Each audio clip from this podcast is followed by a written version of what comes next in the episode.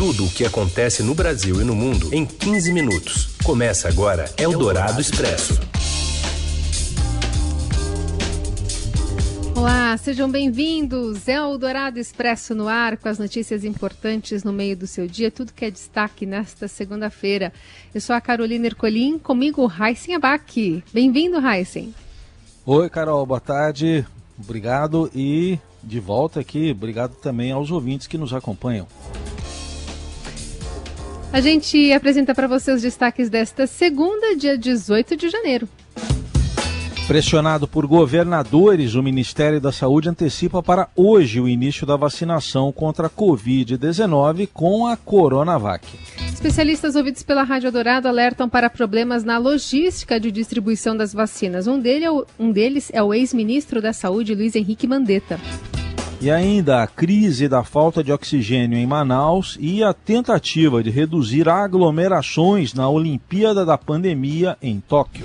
Eldorado Expresso. Tudo o que acontece no Brasil e no mundo em quinze minutos. Ministro da Saúde autoriza a vacinação já nesta segunda-feira. Os detalhes com Gonçalo Júnior. Boa tarde, Heisen. Boa tarde, Carol. O Ministério da Saúde decidiu antecipar o início da campanha de vacinação contra a Covid para esta segunda-feira, às dezessete horas. Essa decisão foi tomada em uma reunião que aconteceu em Guarulhos, que contou com a presença do ministro Eduardo Pazuello e também com representantes de dezenove estados da federação. Estiveram reunidos no Centro de Distribuição e Logística do Ministério da Saúde. E é interessante destacar que essa antecipação dos prazos de vacinação aconteceu por pressão dos governadores. Os governadores estavam na expectativa de iniciar a campanha em seus estados e, por conta da liberação da Anvisa para o uso emergencial das vacinas de Oxford e CoronaVac, decidiram pressionar o governo federal para começar essa campanha o quanto antes, e foi isso que aconteceu.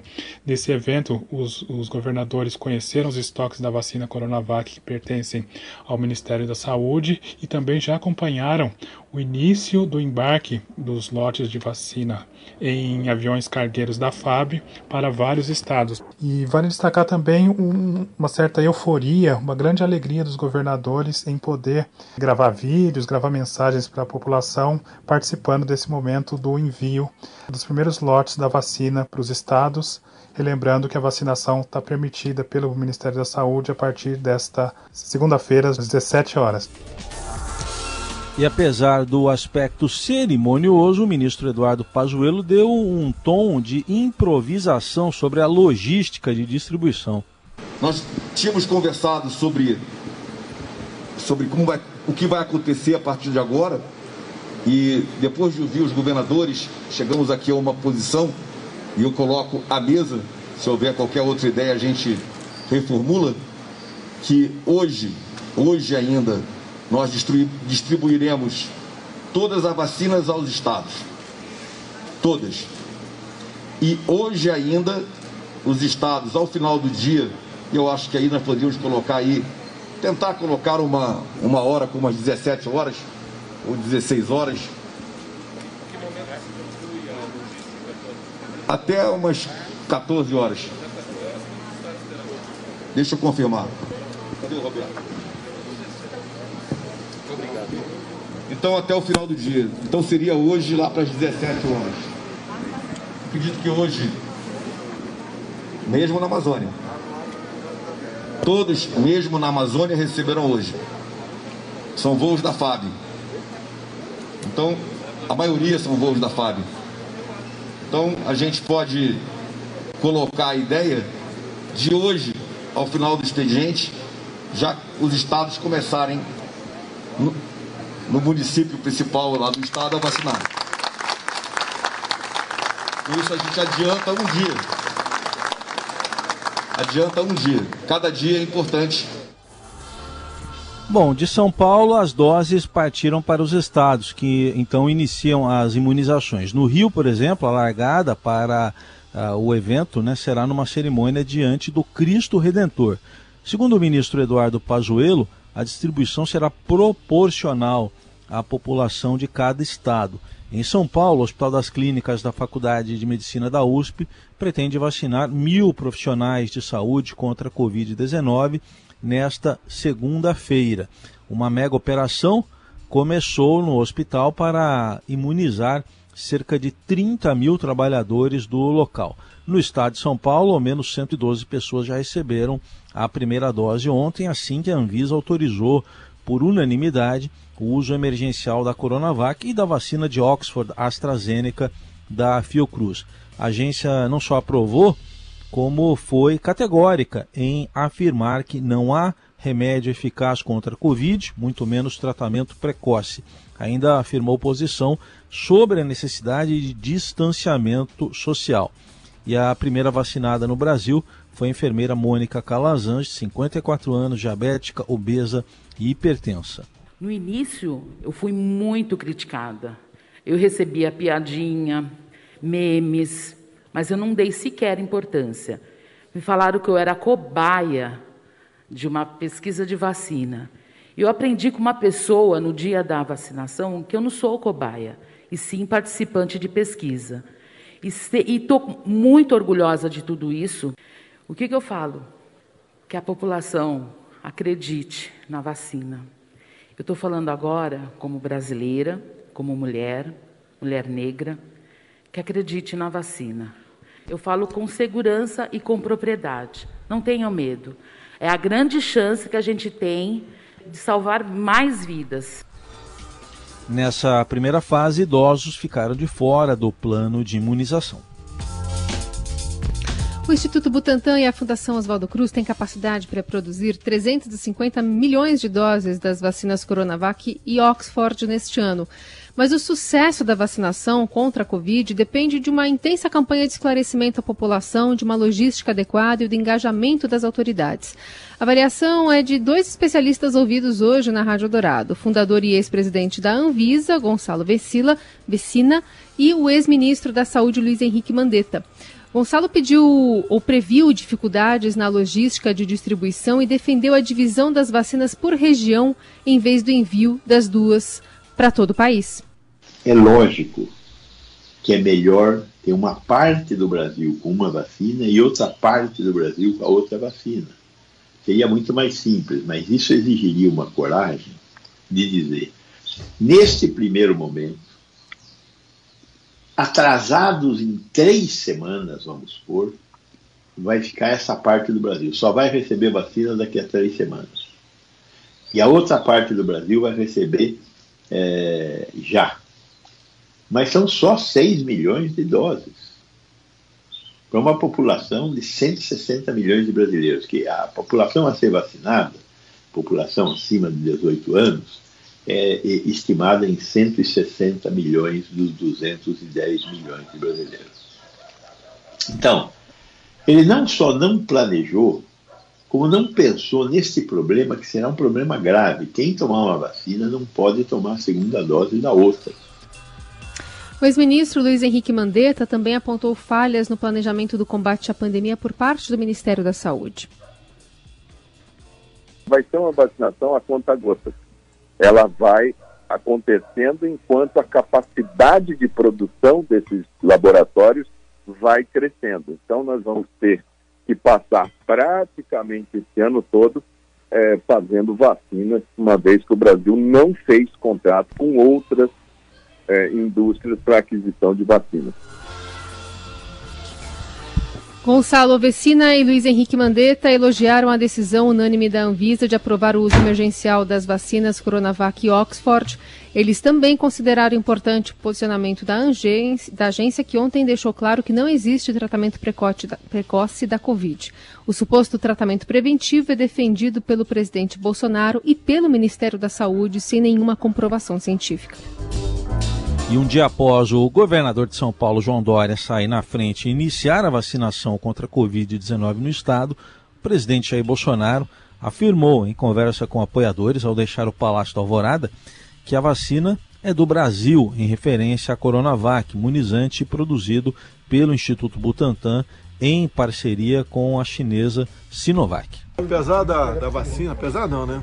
A Anvisa aprovou, não tem que discutir mais. Agora, havendo disponibilidade no mercado, a gente vai comprar e vai atrás de contrato que fizemos também, que era para ter chegado a vacina aqui. Então está liberada a aplicação no Brasil. E a vacina é do Brasil, tá? Não é de nenhum governador não, é do Brasil.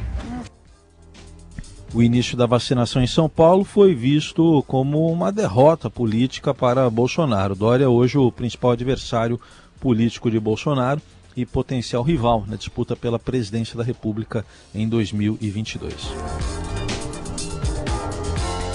Candidato à presidência da Câmara, com apoio do Palácio do Planalto, o deputado Arthur Lira cobrou o ministro da Saúde, Eduardo Pazuello, por soluções para a vacinação contra a Covid, mas negou que a declaração tenha como objetivo a saída do general. Nos bastidores, o Centrão, grupo liderado por Lira, tenta reaver o comando da pasta, que tem um dos maiores orçamentos da esplanada dos ministérios. Um dos nomes cotados para assumir o lugar de Pazuello é do atual líder do governo na Câmara, deputado Ricardo Barros, que foi ministro da Saúde na gestão de Michel Temer.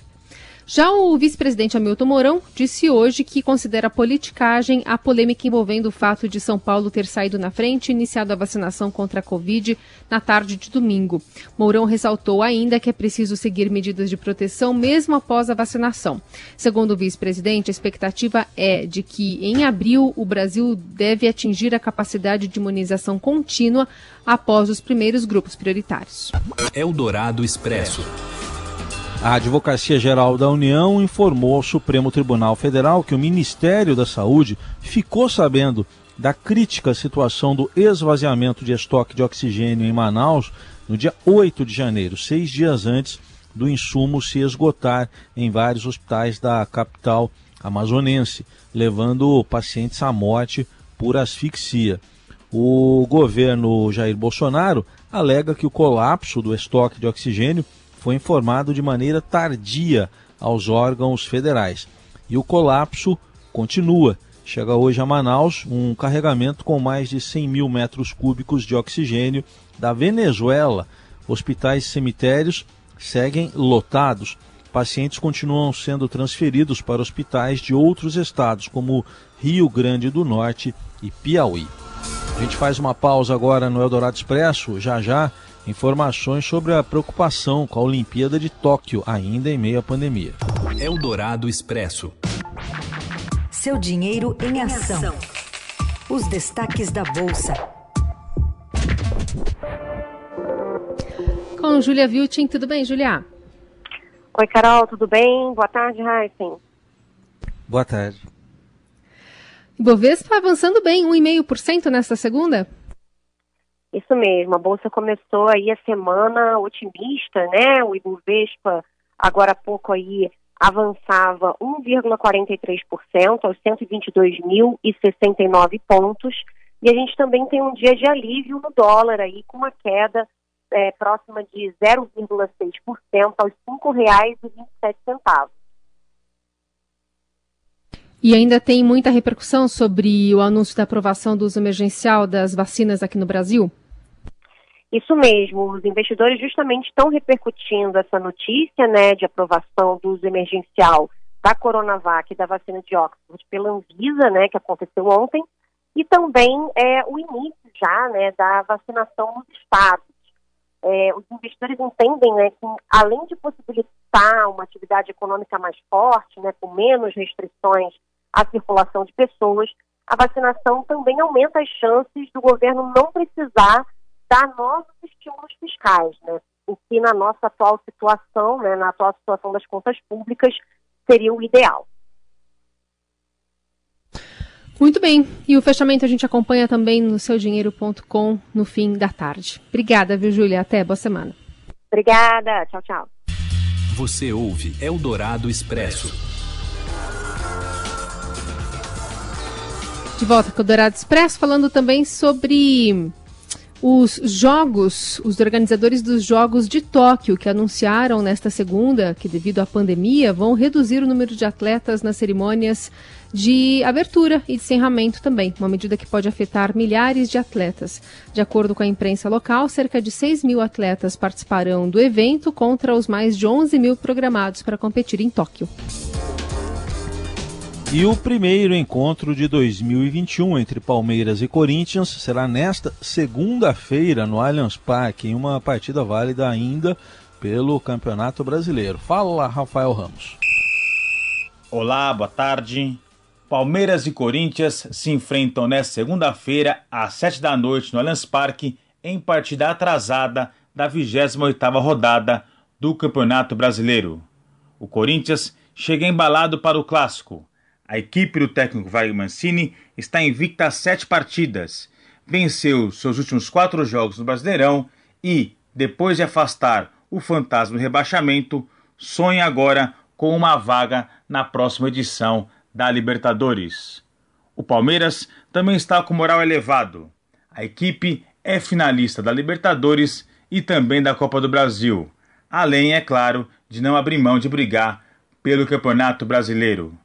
O problema na equipe do técnico Abel Ferreira é o cansaço físico. A equipe vem de uma intensa maratona de jogos e, por isso, a tendência é de que o técnico português poupe alguns jogadores na partida desta noite. E assim a gente encerra o Eldorado Expresso desta segunda. Amanhã tem mais. Uma ótima semana a todos. Valeu, Heisen. Valeu, Carol. Obrigado pela companhia sua, dos ouvintes. Até amanhã. Você ouviu Eldorado Expresso. Tudo o que acontece no Brasil e no mundo em quinze minutos.